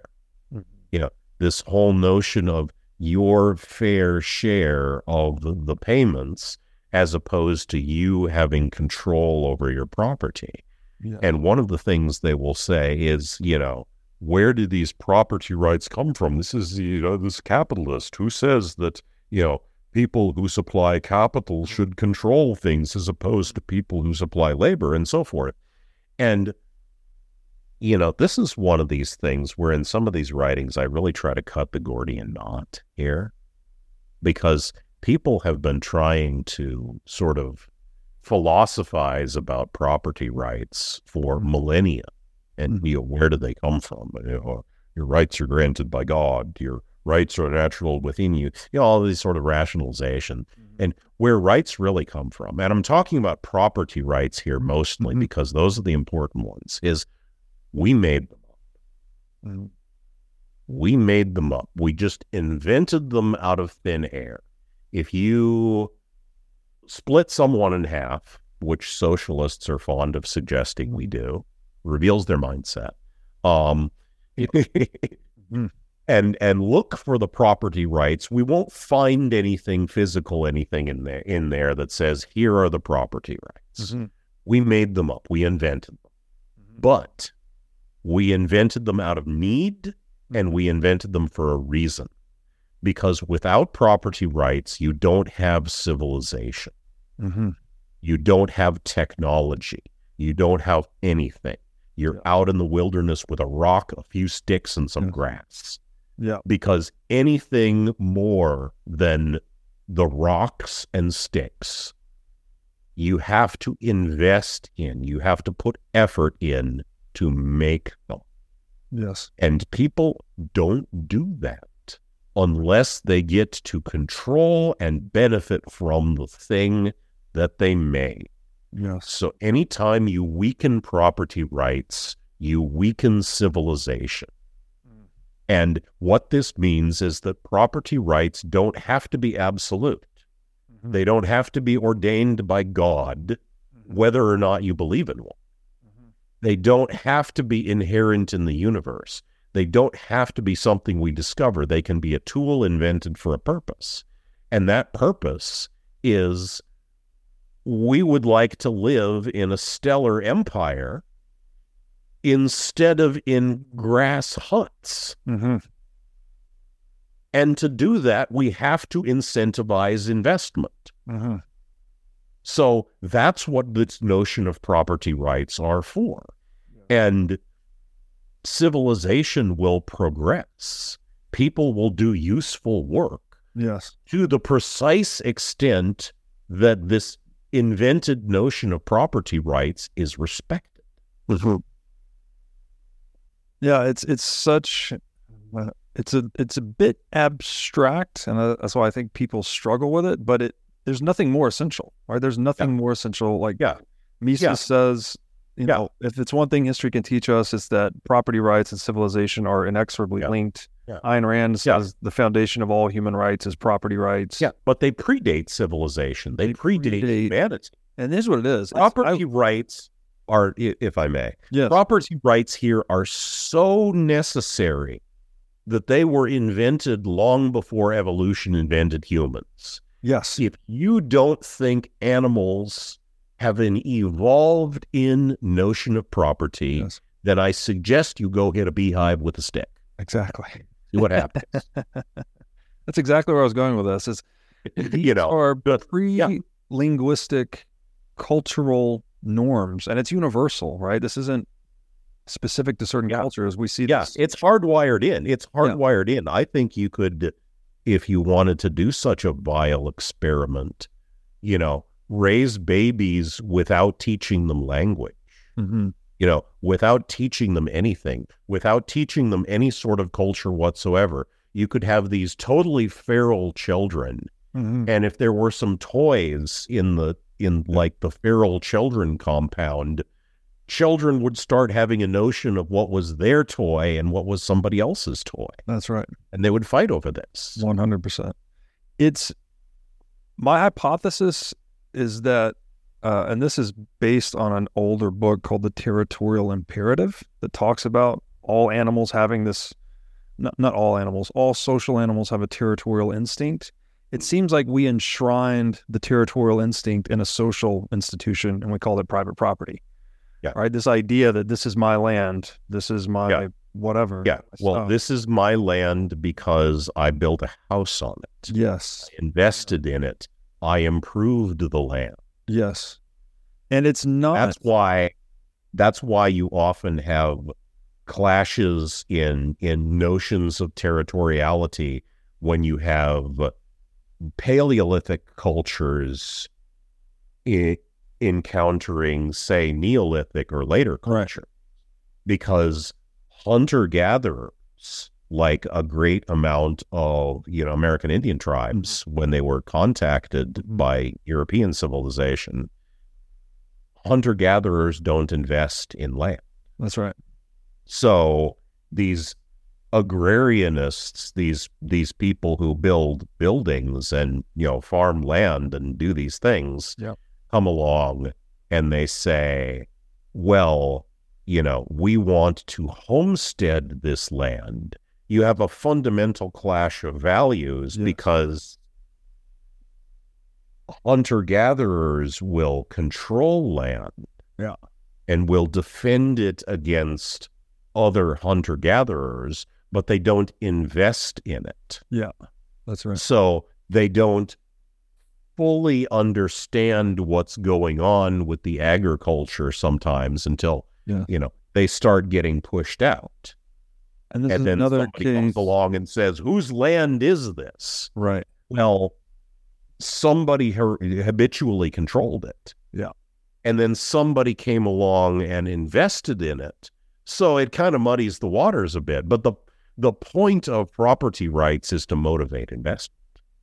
Yes. And that example is another case of different technological paradigms giving rise to different ideologies, right? Oh yes, absolutely. Hunters and gatherers don't need private property rights in the land because they don't need to own or invest in the land, whereas ag- agrarians Well, not do. not in land. You know, Yes. they they have a they have a notion of private property. right. and horses and tools. They and tend to Yeah. think of land as being something a little bit like the atmosphere. communized. Yeah. You know, we don't have arguments in our culture over who owns this oxygen Right. because it blankets the planet. Now, when we start living in space habitats, air might be owned by people. Yes. Yes. Because exactly. Then all Scarce. of a sudden it takes work. It's Yeah. scarce and it Yeah. takes work to create. Exactly. Uh, Hoppe takes the property rights argument maybe a little a layer deeper on the philosophical front. He said, even in the hypothetical land of milk and honey, where we have resolved all economic scarcity, right? We can just wish for whatever we want. He said we would still need private property rights because we have physical bodies in physical space. We Yes. can't occupy the same space at the same time. And we So also have have to resolve that. intellectual property. Yeah. We we spend a great deal of time coming up with creative ideas. I spent a year writing this book that I am now holding up on screen for those of you who are listening, Theft of Fire by Devon Eriksen. You know, took me a year to write that. Mhm. If I didn't have the ability to control that idea and profit off of it, then I wouldn't do it. It would be too much work for nothing. Yeah. And so now you have this condition where even if you have this post scarcity Star Trek replicator society where you can manufacture any physical object you can imagine by snapping your fingers and giving the computer an order, you Mhm. still need this notion of property rights because somebody has to design things Right. and somebody has to write stories and some some people need to do idea work intellectual work they need to come up with stuff and they still need to be able to to own that Yeah. and to to generate some form of benefit from it now obviously it wouldn't be exchanged for these non-scarce physical objects but they would need to be rewarded in some way Yeah, this is a conversation I'm not qualified to have, but there are many libertarians that believe since ideas are non scarce, that they can't be assigned property rights. So that's bullshit That's if yeah. you if you think that ideas are non-scarce try going on amazon and finding a good book to read what do you mean by that? i mean go get on amazon there's there's a lot of books out there hmm a lot of them aren't very good you know the Oh, publishing gotcha. industry has collapsed you know try finding something that's really fun to read why do science fiction writers have fans because ideas are scarce. Hmm. You know, it takes work to come up with them. Mhm. Work is not an infinite supply.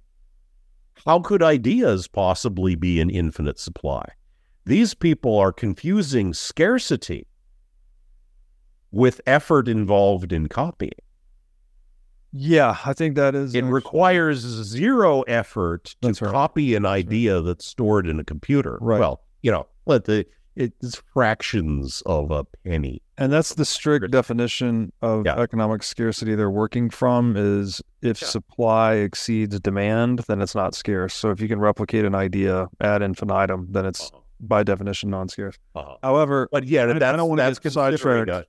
Yeah. because I don't, I'm not Yeah. qualified to have the debate. uh-huh. I want to focus on this connection. So, universalized individual private property rights. We made it up, right? It's just a Yep. social construct. I guess It's that's the right term. It's a It's- social it- technology, It is a technology. Right. like money, even, right? Although money has kind of a physical instantiation. So, there's a, a bit of a hybrid there. But only individual private property rights are optimized for the tightness of feedback loops and price discovery, right? Like you can't there's no other form of there's no communist So far, no communist yeah. property rights that Yeah. do that. So So far, that is there's the only objective. technology. yes. Yeah. So far, that is the only technology that we have come up with that supports an optimal rate of investment. Yes. Every mm-hmm. every other thing we've tried, every time we've tried to say, you know, can't we tweak property rights just a little bit to to allow us to redistribute things, to allow us to to give according to need, Yes. to give according to labor Right. instead of to give according to value. right. Then every time we've done that, it's resulted in a degradation of civilization and a degradation of technological progress Yes. because what we call civilization is really a tech stack. Yes. Bingo. So there is a, I guess the the punchline here, subjectively constructed but objectively constrained. Right. There are systems of private property that work, and those of other forms of property that don't. Just like there are math- forms of mathematics that work better than others, right? We ended up with a Hindu Arabic numeral system because it outcompeted all the other Yep. numeral systems. Yep. Just like there are forms of money that work and others that don't. So we end up with, you know, gold or digital gold, whatever it may be. Um, and I, the only other point there that I think is really important is private property is also a key element, if not the element, the central element of dis- nonviolent dispute resolution. So if we don't want to fight to the death over every sandwich, we have to have some kind of system of dispute resolution, right? And that's where the Yeah. rule of law basically Yeah. is a tech stack Yeah. on top of property rights. We need, yeah, we need more than the notion of property rights, but we have to. The st- property rights are the first piece of the puzzle. Yes. You know, you know, we need dispute resolution systems on top of that. But in order to even have those, you know, we, we can we can't even have an outcome unless we have some notion of property rights. You know, if if if there's a, a strip of land between our neighboring properties, Mm-hmm. and I'm going to sue you because I think it's my land instead of your land, you know, instead of us getting out and trying to stomp on each other's heads. Yes. We, if we're going to have a system like that, the very idea that I'm saying it's mine and you're saying no, it's mine means we have a notion of property rights. exactly. Exactly. No, we can't get anywhere without that. Yes, exactly. So, uh, yeah, excellent points on all the above. All right, I want to. I'm to circle back to something we talked about a little bit earlier, but then we'll try to bring it back into the context of the current conversation. We said earlier in that first response to the tweet we read, where the young lady used the word should three times, Yes. that actually you said that the translation of that term is often meant, meant or meant to be. You could translate that term as I want, right? She wants a hundred thousand dollar a year salary Yeah. because she got a PhD in. Yeah. whatever it was, psychology. Yeah. It's a way of trying to trick people essentially into Mhm. into believing that her personal wants are a universal moral imperative. Yes. And that's what I wanted to ask you because when we were prepping for this offline, you said this was a confusion Mhm. of the Kantian categorical imperative for a hypothetical imperative. Maybe I have Yeah. that backwards. Yeah. Could you Uh, elaborate on what these yeah, are? Yeah. Okay. Well, Immanuel Kant, and uh, he he goes on a lot about these things because he was he was sort of trying to reach conclusions that he had already decided upon, Mhm. and his big thing was that there were two types of imperatives. There was a hypothetical imperative. Mhm. That's an imperative based on a hypothetical. Mhm. I want to loosen this bolt, therefore I should turn it to the left. Mhm. So the hypothetical is if you want to loosen this bolt. And then the should comes in, you know, you should turn it to the left and that will loosen it. Mhm. You know. And then he decided, because he was a Christian and he was trying to derive Christianity from pure thought, Mhm. which has never worked, um, or any other religion. He said, okay, but then there are categorical imperatives. That which I must do independent of any hypothetical. Mhm. And this this idea of categorical imperatives is something that has plagued human civilization for uh, thousands of years, you know, since it's existed. Mm-hmm. This idea that, and and you know, ev- what I would ask about this is why is it that everyone who talks to God always seems to get told exactly what it is they want to hear? Mm. You know, every time someone is asked to give a a categorical imperative, mm-hmm. you know, as transmitted by a higher power or as derived from philosophical principles, it always seems to be very, very similar to that person's hypothetical imperatives mm. to to their personal goals. You know, the Pope is telling us that God says everyone should obey the Pope. Mm-hmm. You know, so my way of looking at this is that it's hypothetical imperatives all the way down.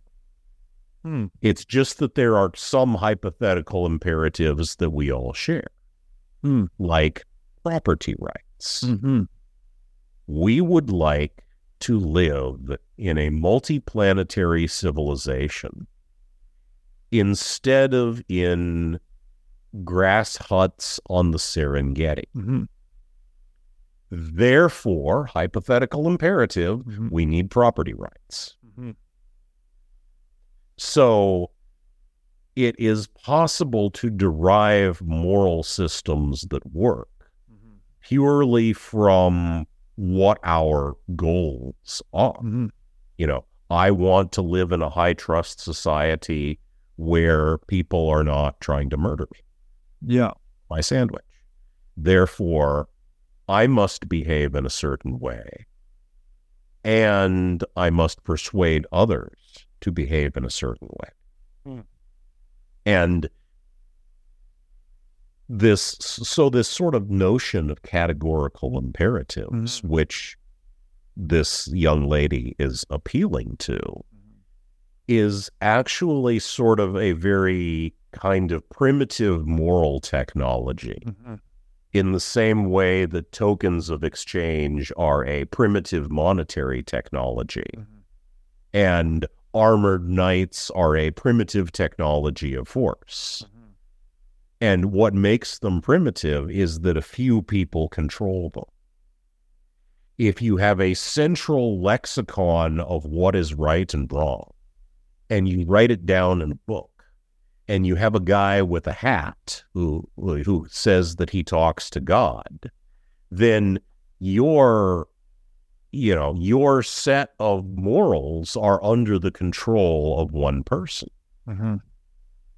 and that one person is capable of malfeasance. Hmm. But if you construct your morals with hypothetical imperatives, then it distributes control over what the morality is a lot more broadly. Mm. And it's a lot harder for bad actors to hack your morality system. Mm. And so, what I wrote to this young lady can be seen as sort of an immune response from society at large, where I'm acting as a T cell. Mm-hmm. And you have imposed a a bad moral idea and Mm-hmm. put it out there into into the body of civilization. Mhm. Let me come along and mark this with an antibody so that it may be destroyed. Hmm. Because the idea that she is entitled to a six figure salary simply for acquiring an advanced degree, Hmm. whether or not that benefits anyone else, Mhm. is a poisonous idea. Mm-hmm. It poisons the body of civilization. It Hmm. poisons the tech stack.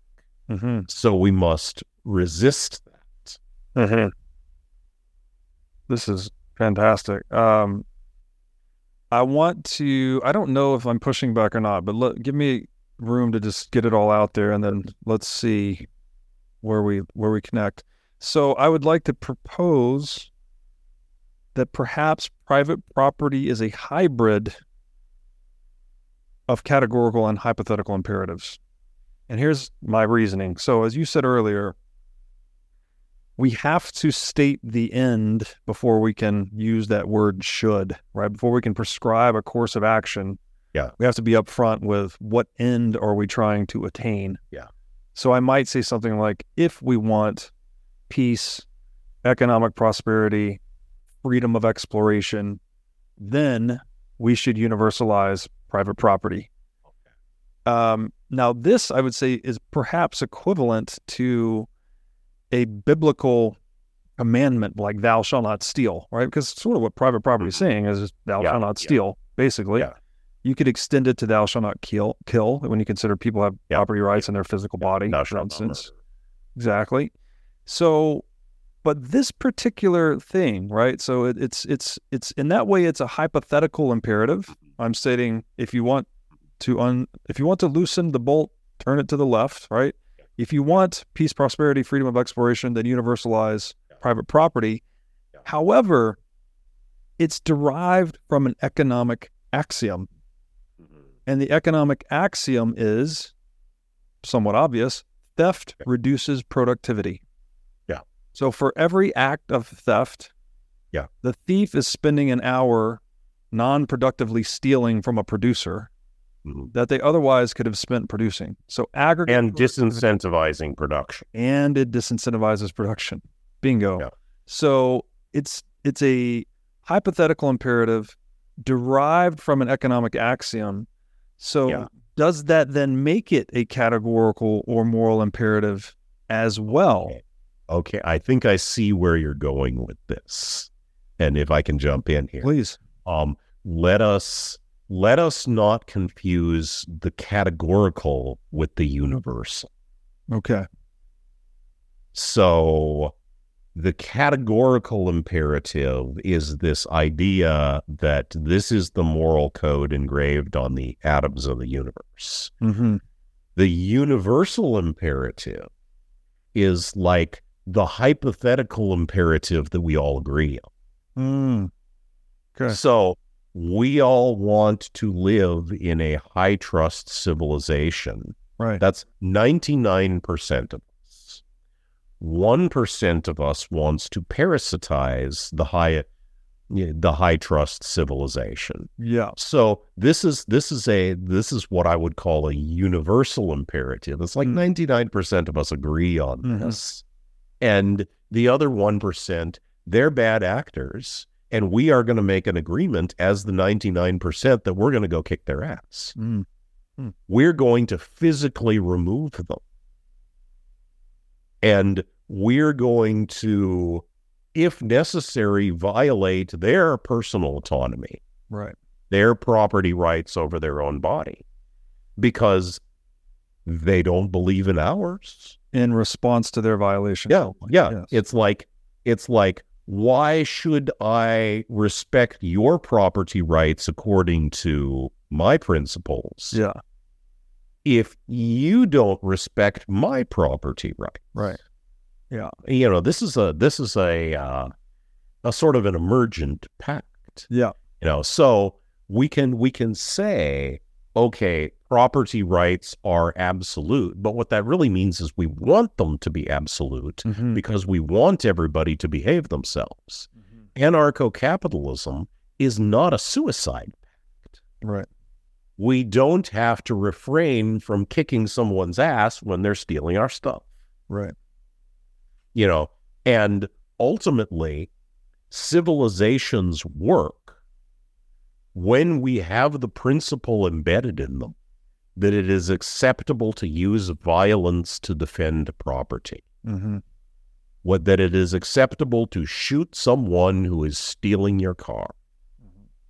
Because when we when we start to say, "Oh, life is more important than property," then you have a civilization where someone is stealing your stuff and you're standing there with your shotgun helpless Yeah. because you will be punished for stopping that person with violence. Right.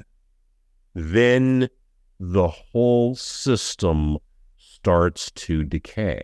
Yeah. So, what we do is we construct a universal imperative, which is respect everybody's individual property rights, or we, the vast majority of people who know how to act so we can have nice things, Mhm. are going to kick your ass. Got it. Okay. So there is a Ultimately, ultimately, you have to be able to resort to force. Yeah. You know, we want to make force unprofitable. Yes.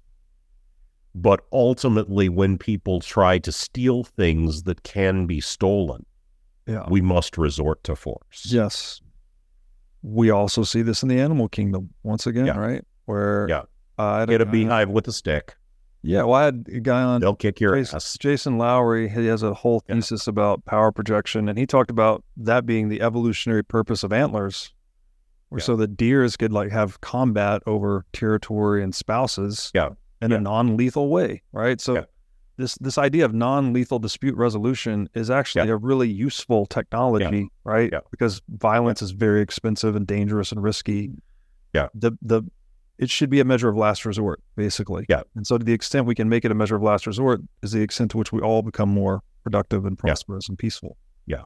Yeah, and the extent to which we make it ineffective for gaming the system. Yes. Try to develop technologies whereby property cannot be stolen. Yes. Technologies that do not require everyone to voluntarily comply with Yes. property rights. But ultimately, civilization exists at all because human beings are a social animal.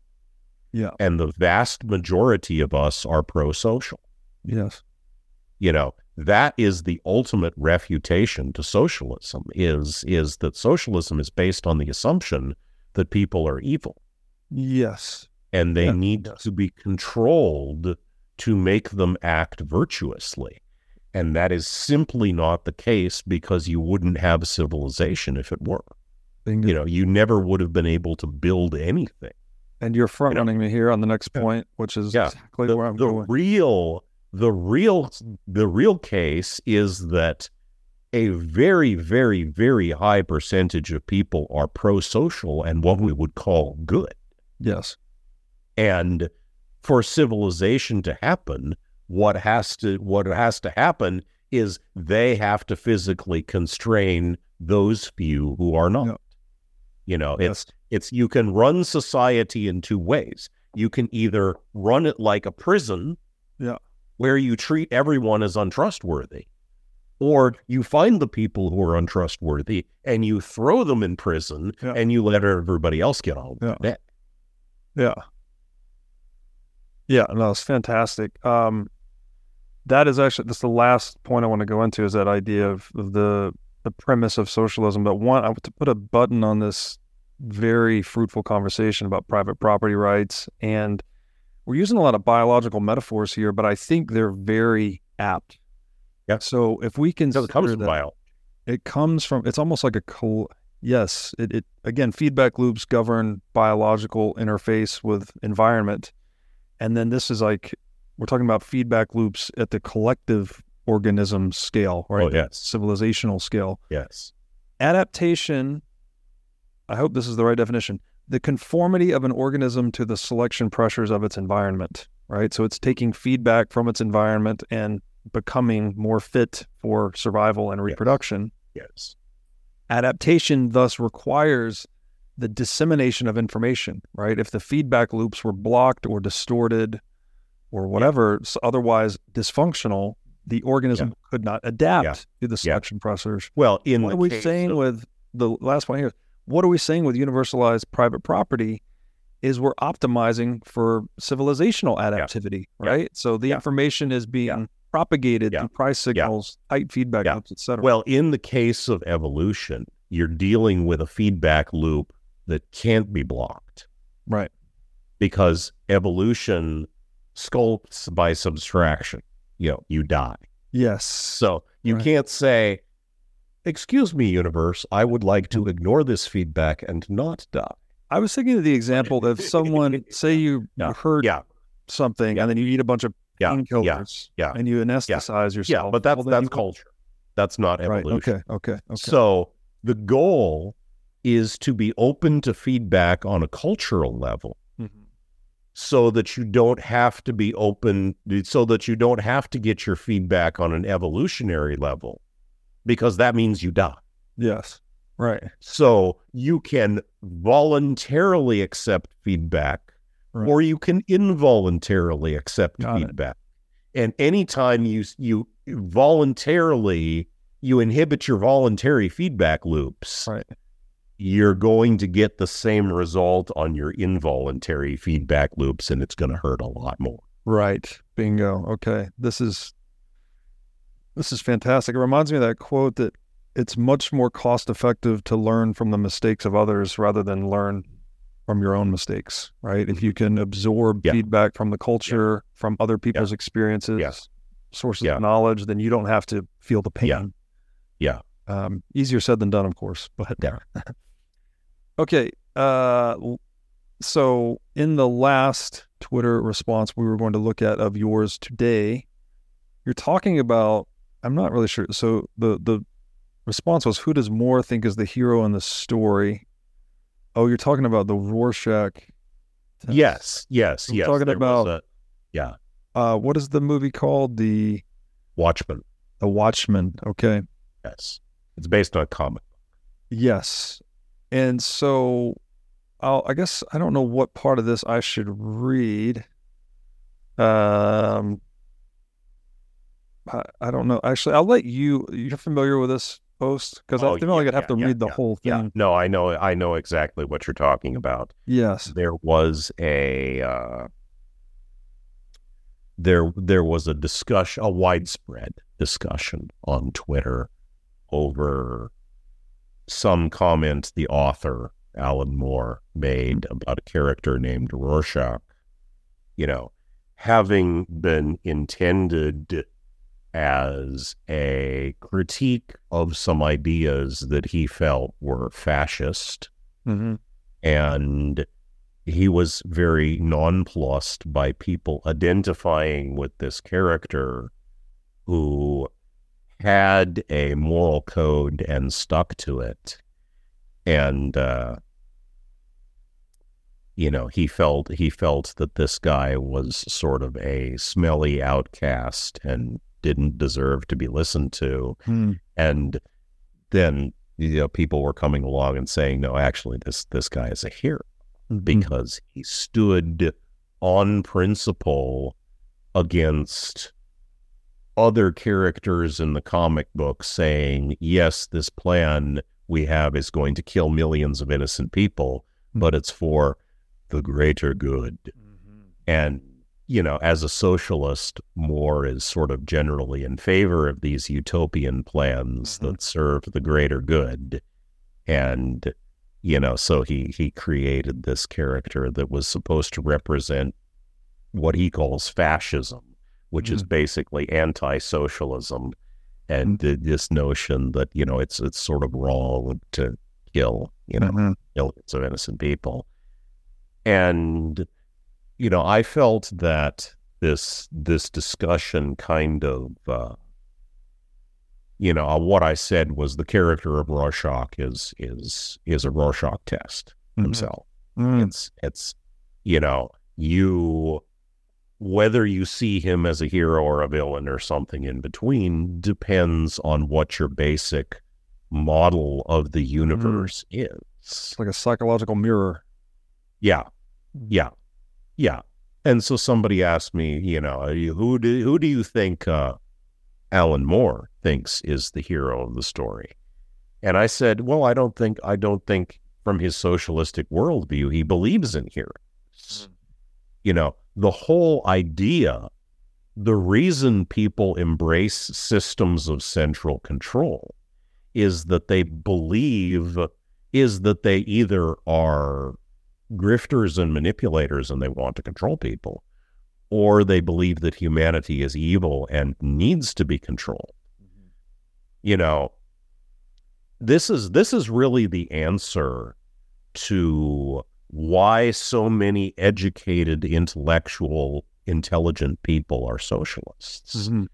The answer is that socialism doesn't appeal to the intellect. Mm. It appeals to the intellectual. Mm. intellectuals love to come up with plans for the mm-hmm. betterment of society mm. because an intellectual and, and I'm using Thomas Sowell's definition of an mm-hmm. intellectual here, someone whose work product is ideas. Yeah. You know, their whole work product is ideas. So their whole modus operandi is to spit out ideas about how society should be run. Right. You know, you have your few, you know, sort of Austrian school intellectuals whose ideas is this is why society should not be run. Let it do its thing. Yeah. Um, but mo- mostly their their their work product is grandiose plans Yes. or the greater good. And so the centralization of power appeals to them very much because this gives them a tool with which to implement their plans. Yeah. If you don't have a, a big hand that moves all the little people around like chess pieces, then what is there for the intellectual to do? Yeah. you know you know and so marx said that religion was the opiate of the masses Yeah. and i would submit that marxism is the opiate of academia Hmm. it's this thing that they shoot into their veins that tells them you are important you are smarter than everyone else you know what is right for everybody Yes. move people around like chess pieces, implement the perfect society. Yeah. It's just like solving a math problem in elementary school where your mom patted you on the head and told you you were a smart boy. And so the temptation of that for someone in this zone of, say, IQ 115 to 135 or so is almost irresistible.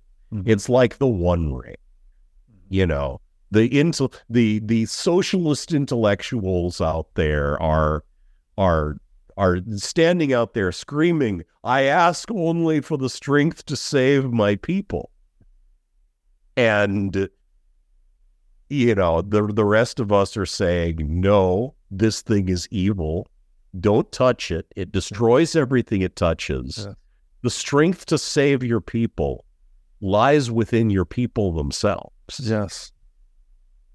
Trust them, empower them, Yes. don't control them, draw strength from them. Yes.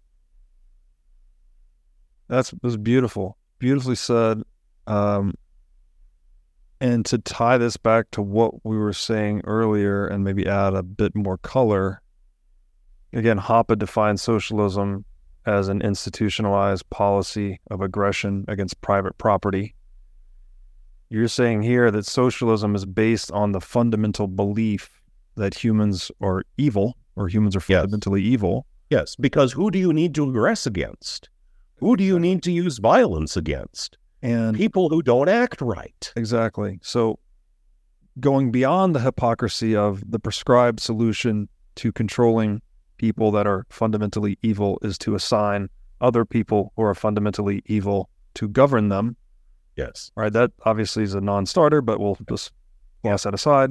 Uh, the the the definition of evil in the book Paradise Lost Lost is evil is the force which believes its knowledge is complete. Mm, So these socialist Marxist intellectuals are people that think their ideas are so good Hmm. that they must be imposed They must be they must be mandatory. by Yeah. force, by Yes. through the violation of private property, Yes. actually, Yeah. through socialism. So Yeah. yeah. this is the this is like Yeah. this this Yeah. this inherent That's fatal conceit. Yeah. You know this, Yeah. this- and it's Yeah. they're trying to in- trying to denounce evil or extinguish evil by perpetrating evil. Yeah, yeah. And in in reality, the world is very complex and we make mistakes in our thinking all the time, That's right. which is why we want to distribute this processing. Yes. And we can't approach the universe by just, you know, folding our hands and saying, it is known, Khaleesi. Yeah. You know, we, we have to constantly re examine our ideas, Yeah. and a constant flow of empirical feedback Yes. allows us to do that. Yes. But anarcho capitalism, libertarianism, Yeah. capitalism, you know, freedom, liberty, whatever you want to call it, yes. is the assumption that most people are pro social. Yeah. And we only need to direct violence against the few people who don't act right. And socialism, collectivism, Marxism, you know, this top down control philosophies Mhm. Are basically the idea that boast that humanity is by nature antisocial and we need to direct violence against everyone. hmm Which is an anti-human idea fundamentally. Yeah. And the, the Yeah. th- there's a bit Yeah. of a paradox here, perhaps, because the right idea, I think we would argue, is that we should respect the limitations of ideas, right? Respect the Yeah. limitations of language and knowledge. Like there is no Yeah. final answer or final solution. Therefore, we actually need Well, if there is, we don't have it. well, I mean, the closest thing Yeah. we could say is perhaps private property, right? It's like, which is say, let people be free, everyone mind their own business, let people self organize, let's have tight feedback loops. Yeah, well, that's an idea that is is pretty sound. You know, it's it's like it's the cornerstone of our building, and it's carried a lot of weight for a lot of time, and we can probably rely on that one. Yeah. You know, we're putting in we need to put in other bricks to build a structure, and some of those we may, you know, maybe those don't work out so well. We need to Yeah. tear them down. But I think we can have a high degree of confidence in that one cornerstone. Yeah. And the socialists want to do away with the cornerstone. Yeah. Yeah. Devon, this has been um, one hell of a conversation. Uh, it's been fun. very wide ranging, very fun. Um, I, you know, uh, thank you. I don't know. This is really, really good stuff. I, I look forward to reading your book. Oh, thank you. I, I love doing this. I could ramble about this stuff all day. okay, Uh, and my agent will will will murder me in my sleep if I don't hold this up again. There it is again. And The for those is- of you who are only listening, this is my debut science fiction novel, first of a series of four, Theft of Fire by Devon Eriksen, available almost wherever books are sold. we'll link to that in the show notes. Um, Devon, where can people find you on the internet? um, mostly on Twitter. I have a website, devoneriksen.com, which has links to basically wherever I am. But a lot of my little random thoughts and snippets of writing happen on Twitter, Devon underscore Eriksen underscore. And that's really sort of the the stream of consciousness stuff that eventually convinces people that yes, maybe I can write and they should try the book. It certainly worked for me. Um, I'm really excited to read the book. Really enjoyed this conversation. We'll have to do this again. I think there's Yeah, just a yeah, lot of I would love rabbit to. holes we I would go love to. down. So um, thank you again for your time. And Well, until next time.